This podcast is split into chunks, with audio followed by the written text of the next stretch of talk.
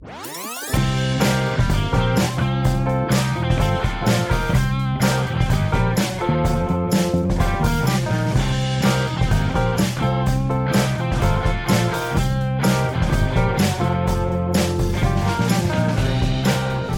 my name's Angela Crocombe, and I'm the Children's Bio at Readings in Carlton. And today I'm chatting with Lili Wilkinson, the author of numerous best selling young adult novels, including Green Valentine, Scatterheart, The Zigzag Effect, and Pink. But today we're talking about her latest novel, which was launched very recently, and it's called The Boundless Sublime. It's about a teenage girl, Ruby, who's recovering from a tragedy in her family and finds herself drawn into a cult. Uh, Lili, would you like to tell us a little bit more about the story of the Boundless Sublime? Sure, um, and thanks for having me. Um, so yeah, the book is about Ruby and, and her family have sort of fallen apart after this this big tragedy that you know spoilers.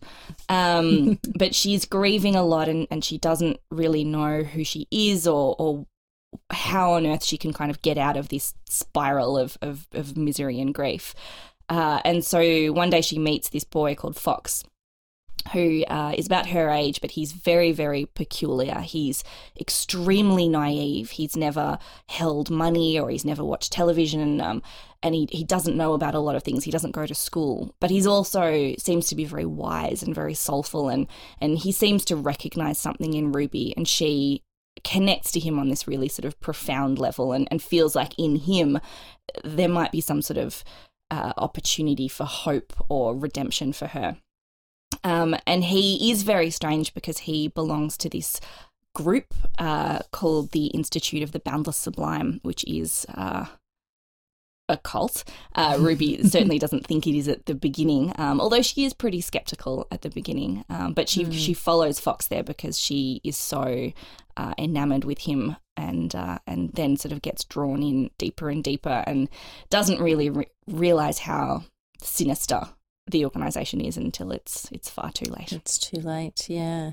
So she is in terrible emotional pain. Um, do you think that's a, a, necessity for becoming involved in a cult? Do you need to be emotionally vulnerable?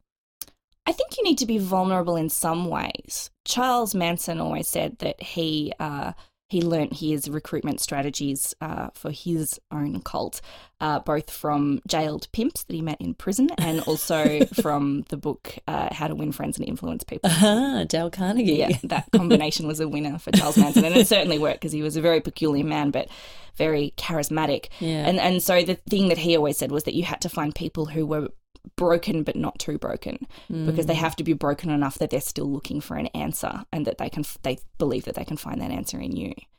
And so I think it is partially because of that. I also Mm-hmm. feel like other people are just searching for something more remarkable or more extraordinary than their everyday lives and yeah. that sometimes that's where they find it. Yeah. Yeah. So when does something move from being a religion or an, an passionate interest into a cult? Oh, I have so many thoughts about this. Um, firstly, I, I'm not particularly convinced that there is a difference between a religion and a cult. Um, I uh, somebody once used the the comparison that it's like the difference between a plant and a weed. Botanically speaking, there's no difference between those two things, but a weed is just something we've decided we don't want. And and somebody else said uh, that there's no such thing as an as a successful cult because cults either just stop because usually everybody dies or goes to jail, or they just become religions. And so things like um, um, Mormonism and and the you know, the Latter Day Saints, Saints and the Seventh Day Adventists. A hundred years ago, were considered to be extremely dangerous cults, and now we just kind of think of them as, you know, slightly fruity religions. Yeah. And and you know, then going back a bit further, Christianity was once seen as being the most dangerous cult in the world. yeah. Some people might argue that it still is. Um, yeah. Well, Catholicism has, has Yeah. got a lot to answer for. It sure does. Um, and so, but then I also think that a cult doesn't have to be religious. So Mm. I think that sometimes it's some, about something very personal, and Catholicism is a really good example because I think that certainly some people have used Catholicism to perpetrate terrible, terrible things. But mm. also, there are, you know, hundreds of thousands of Catholics who are just nice people. And I think that that's probably true. I know that that's true about things like Scientology because I have an, an uncle who was Scientologist and my grandparents were Scientologists and they weren't involved in all of the, you know, the super crazy stuff that goes on Yeah. in America. They were just, you know, that was just something that that helped them live their lives, strange mm-hmm. and peculiar as it obviously is. But I think that so sometimes it's about how you respond to a situation. And so I think people can get culty about, um, you know, uh, being a vegan or doing CrossFit or Yeah. loving the Collingwood Football Club or One Bikram Direction. yoga. Exactly. Well, yoga is definitely an interesting one. yeah, yeah. So there's certainly kind of rich literary material in in cults to mine. Um, what was it about them that made you want to write about them? Was it this this connection with your grandparents, or was it something else? Yeah, it's that's probably certainly the beginning of it. Um, my grandparents were quite prominent Scientologists, despite saying that they were very ordinary. They, um, my grandfather and his brother, uh, introduced Scientology to South Australia from WA. And they were my great uncle was the the seventieth person in the world to go clear. Um, Wow! Congratulations to him. yeah, well, um, uh, they're all dead now. Sorry, uh, but so that was always something I, I didn't realize that Scientology was a weird thing growing up because it was just this super boring thing that my grandparents sometimes talked about, and uh, you know, you don't. That was before the days of the internet, so nobody knew about, you know, Xenu and all of the other alleged stuff that Scientologists believe in. Um, it was just it was incredibly boring to me and I, I found things like catholicism fascinating because my parents were not religious and the first time I went to a Catholic mass, I was like, "What? What is this? Everybody is is saying things. There's Latin and there's chanting, and Yeah. everybody seemed to know like when to stand up and sit down and turn around and say something to their neighbor. and and then someone explained to me the thing about the wafers Oh yeah. and transubstantiation not being a metaphor, but the actual literal body of Christ. Yeah. And I was like, this is insane. Uh, yeah. I So so, wanted to have one of those wafers when I was a kid. I was like, man, that must be so special.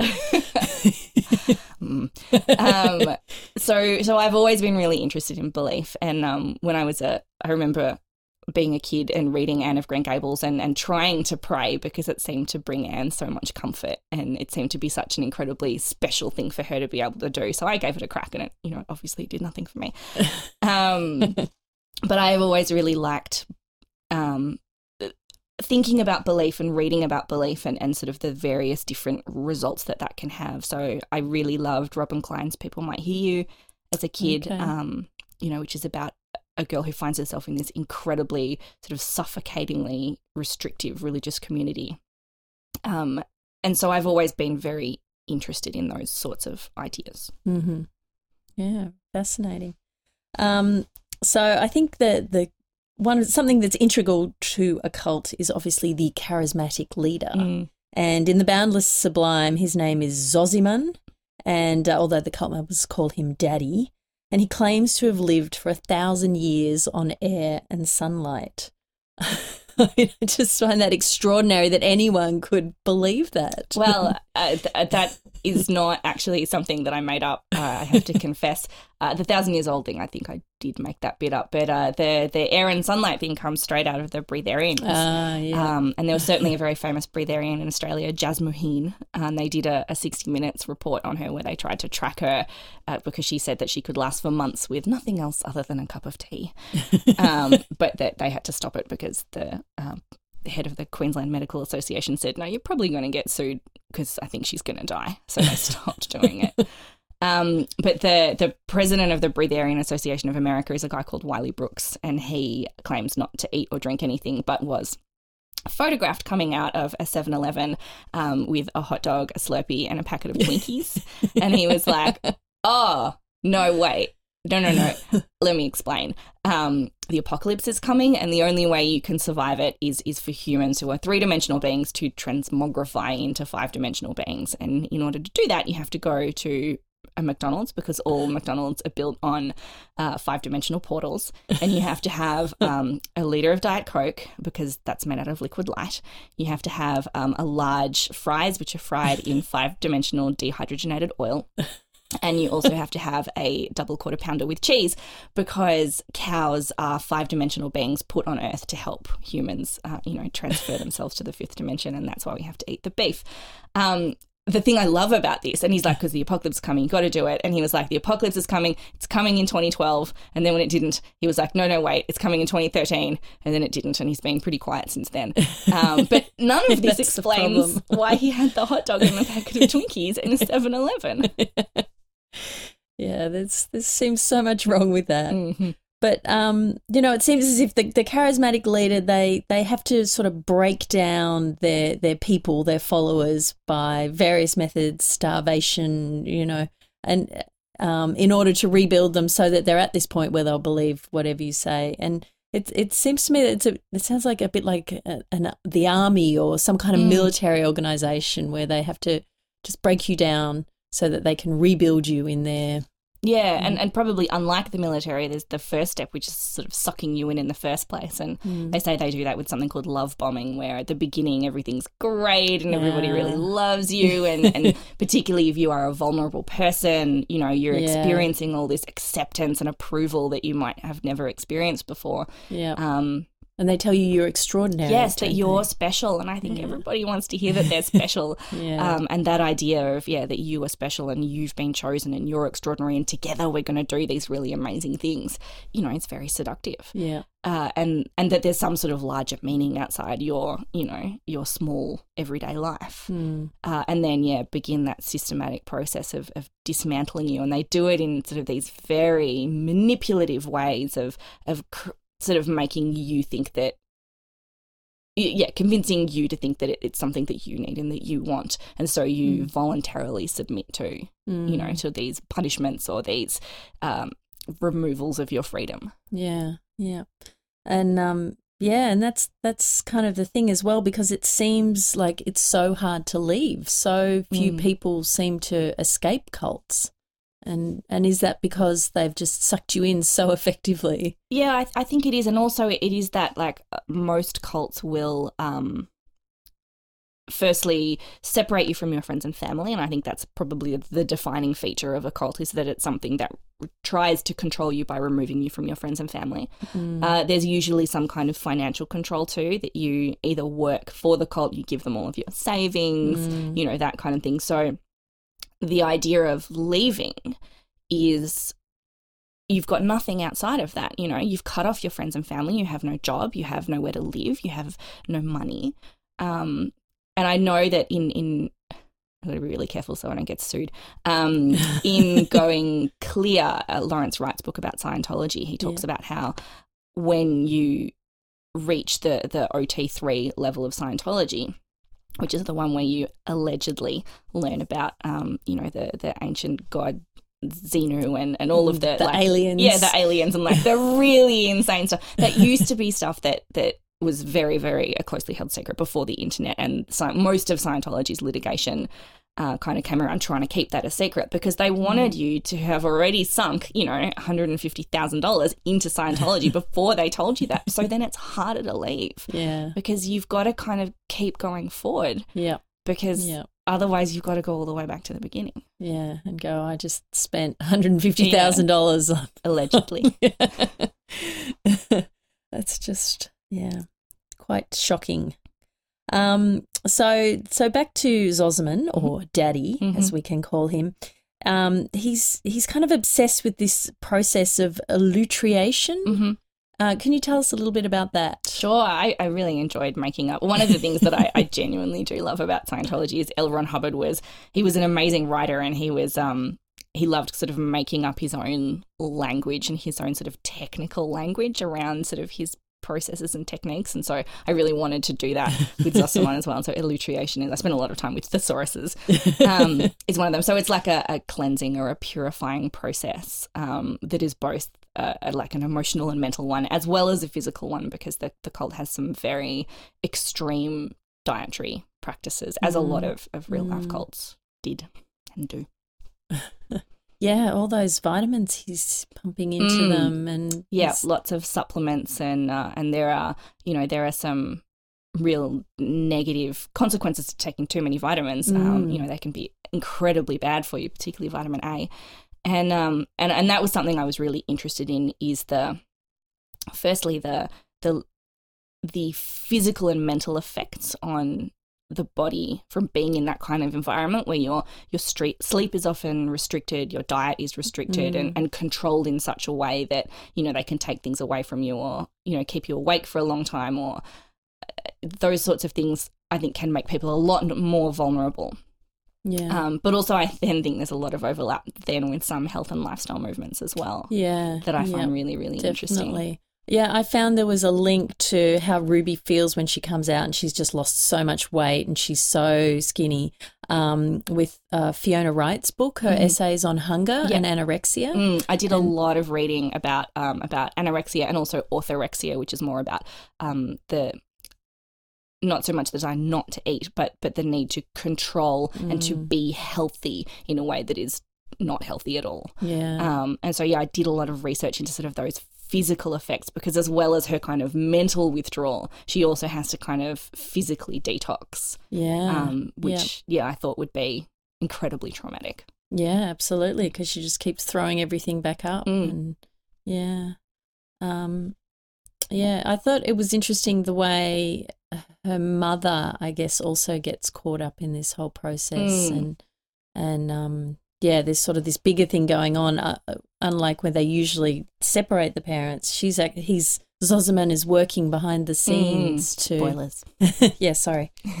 uh, but I won't say any more about that. But um, yeah, I thought that was really interesting. Yeah, I, I've always really liked writing parents. Um, Yeah. it's something I always really enjoy doing. I, I am not a big fan of the kind of the cookie cutter parent in the Mm, young adult absent novel. parent. Yeah, or that that kind of just that, you know, the nice mum who says, Why aren't you home for dinner more often? You know, that kind of just really generic Yeah. parental character.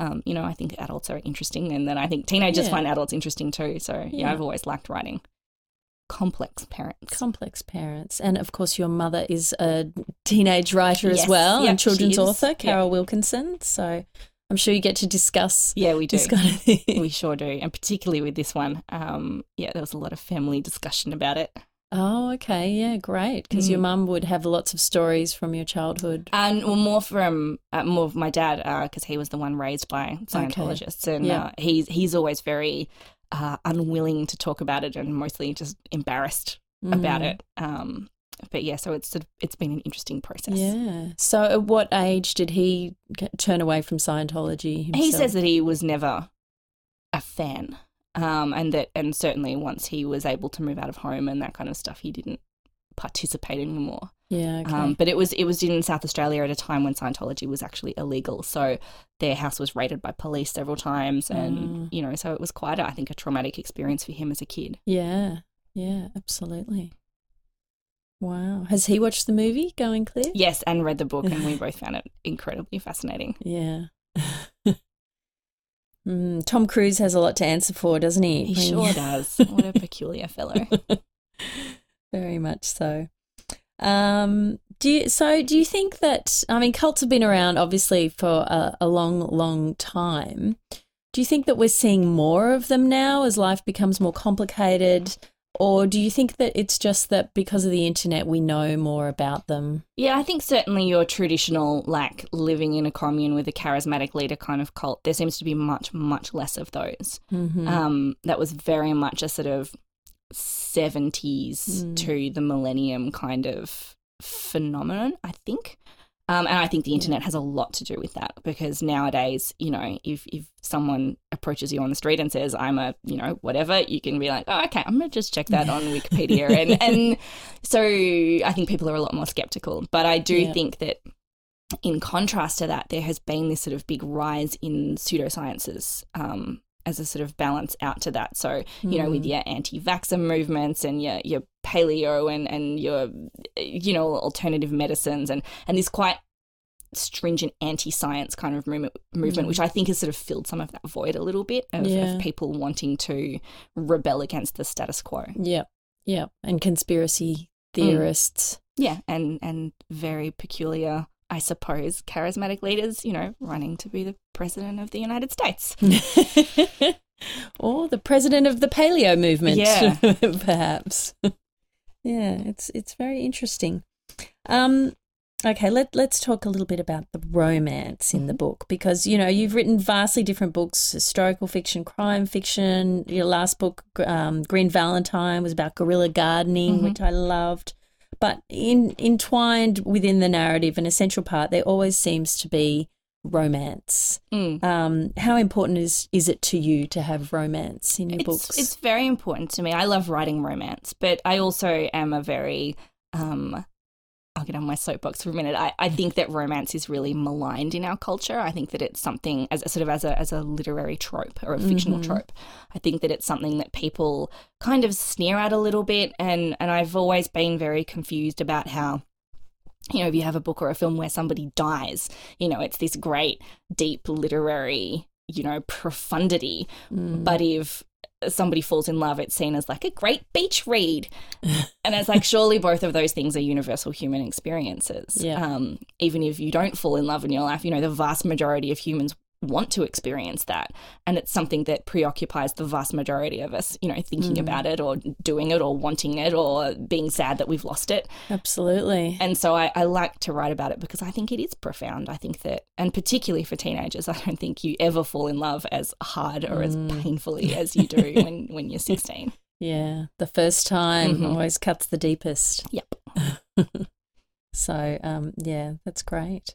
And so, what what are you working on now? What comes next? Um, I am working on a picture book for the first time. oh, Which I'm wonderful! really, really enjoying, um, mostly because somebody else has to do all the really hard work. I don't know. Writing the words is very hard. It is obviously very hard.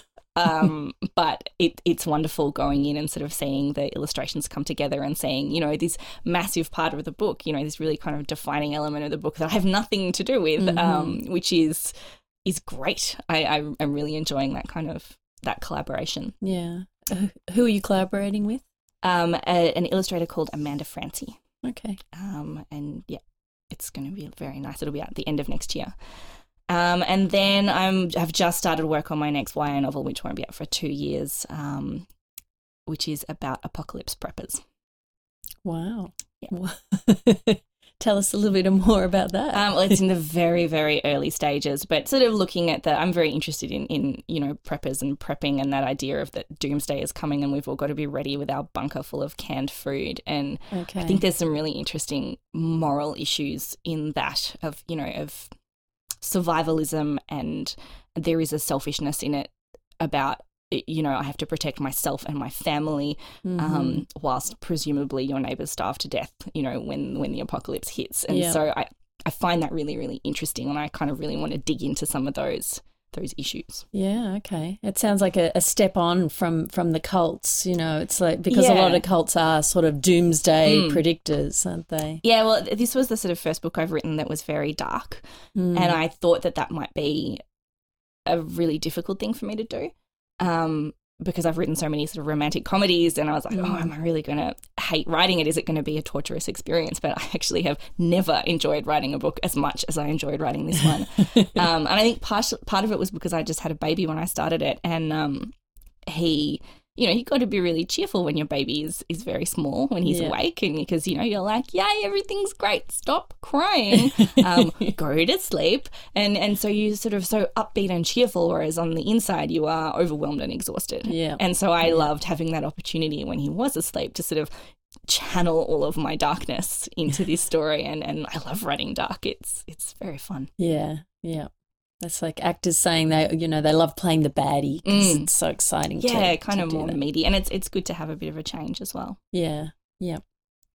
Um, okay, well, we should tell people about your podcasts about cults because Mm. you've done an incredible amount of research and you can learn all sorts of interesting things. So, where can people find your podcast? Um, so it's a it's a web series on YouTube called Let's Talk About Sects. S E C T S.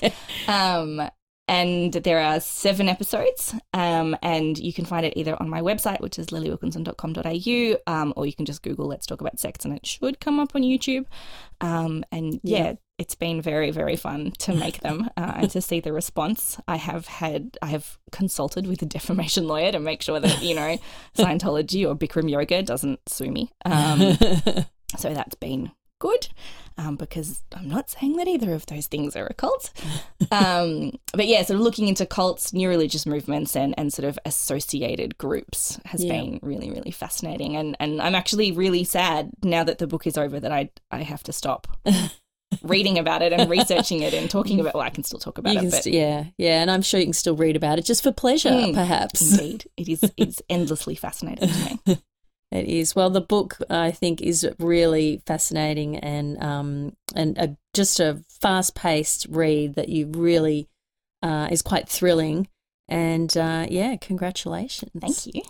And maybe we should finish with just a little taster from sure. the book. Yep. Um. So I might read a little bit from the beginning when uh, Ruby is sort of getting to know Fox. Yeah, great.